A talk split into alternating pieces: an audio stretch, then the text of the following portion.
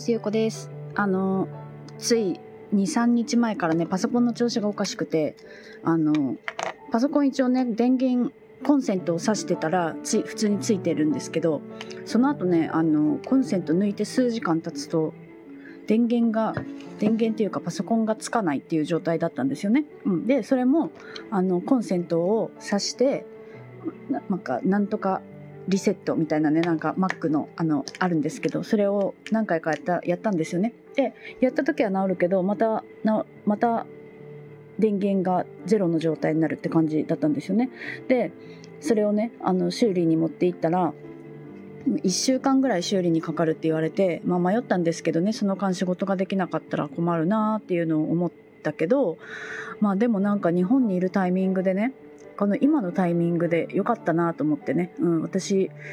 あのあさってから沖縄に行くんですよね、まあ、2泊3日なんですけど。でその時に友達に会うからねその間は仕事、まあ、できないなっていうかしないつもりでいたんですよ。なので、まあ、ちょうど、まあ、1週間のうちの3日間は仕事をするつもりがなかったから、まあ、このタイミングで良かったなと思ってね、うん、でしかも日本にいて良かったなって私がその前までいた場所だったらパソコンを買うのにも大変だし修理なんてねできる場所がなさそうな田舎にいたからね。その時に壊れなくてよかったなって思ったんですよ。うん、で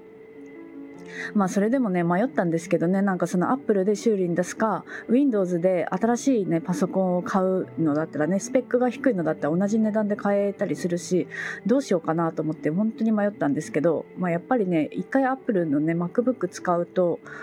それからはね Windows に戻れないなみたいのがあったからまあ、修理に出したんですよね。うん、で、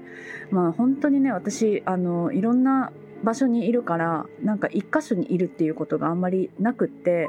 で私のパソコンはね今まで何回か今のパソコンじゃなくて前使ってたパソコンとかも結構やっぱり壊れたりしていて前に壊れた時はあのその時は福岡にいたんですけどもう出国する2日前ぐらいに壊れたんですよね。でもう修理して出す出す時間もないからもう新品を購入してでとりあえず急いでデータを移したりとかね。それを終わらせて出国したっていうことが1回あって。で2回目の時は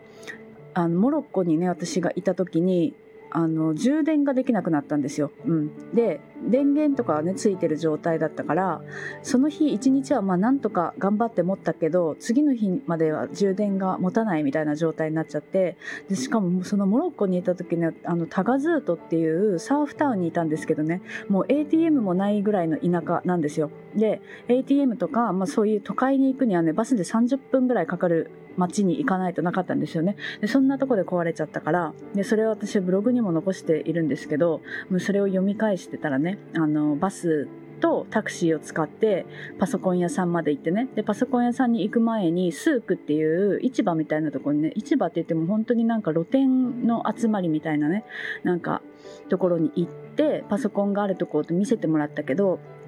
なんか英語が通じるところもなかったしあうん、そう。で全然なんか見せてくれなかったりとかね意地悪意地悪っていうかねまあなんかもう言葉が通じないからあのモロッコってアラビア語と、まあ、フランス語なんですよね。フランスの植民地だったこともあるから。でそれで私はフランス語も喋れないしアラビア語もわからなくってでそこはねできなかったんですよね修理が。で修理屋さんもともと Google マップで調べたところに行ってでその場ではそのコードがね原因だろうなとは思っていたけどコードの予備がなかったから、まあ、とりあえず修理するっていうことになったんですよね。でその間にあの別の機械を貸してくれパソコンを貸してくれるっていうことになったから、まあ、とりあえず修理をお願いしてパソコンを借りて帰ってきたわけなんですよね。でももう本当にパソコン自体もフランス語のキーボードででまあでもとりあえずね。なんとか。設定も多分ね設定もフランス語だったんじゃないかなと思うんですけどなんとかねあの使えて。で私のお仕事は、まあ、Google とか、まあ、そういうあのいろんなねあのツールにログインさえできればうん、あの仕事ができるから、まあ、パソコンがあればね何でも何でもいいけどパソコンがあれば仕事ができるから、まあ、その時はね助かったんですよね。で数日2日ぐらいかなコードの取り寄せに2日ぐらいかかってでしかもそのパソコン屋さんがねあの私がいる町まで用があるから持ってきてくれるっていうことになって持ってきてくれたんですよ、うん、でもうその時にねあの本当に本当にありがとうと思って、うん、でなんかそういう感じでねやっぱり旅をしてると修理がねなかなかできないっていう状態になったりとか、まあ、いろんなねあの大変ななんかトラブルって感じなんですよね。でもまあ日本にいたから本当にねなんかお金さえ払えばなんとかなるっていう状況でほんよかったなって、うん、思いました。ただ私本当に最近すごいそういうなんか故障したり何かなんかすごいお金が出ていくっていうような状況だったのでなんか結構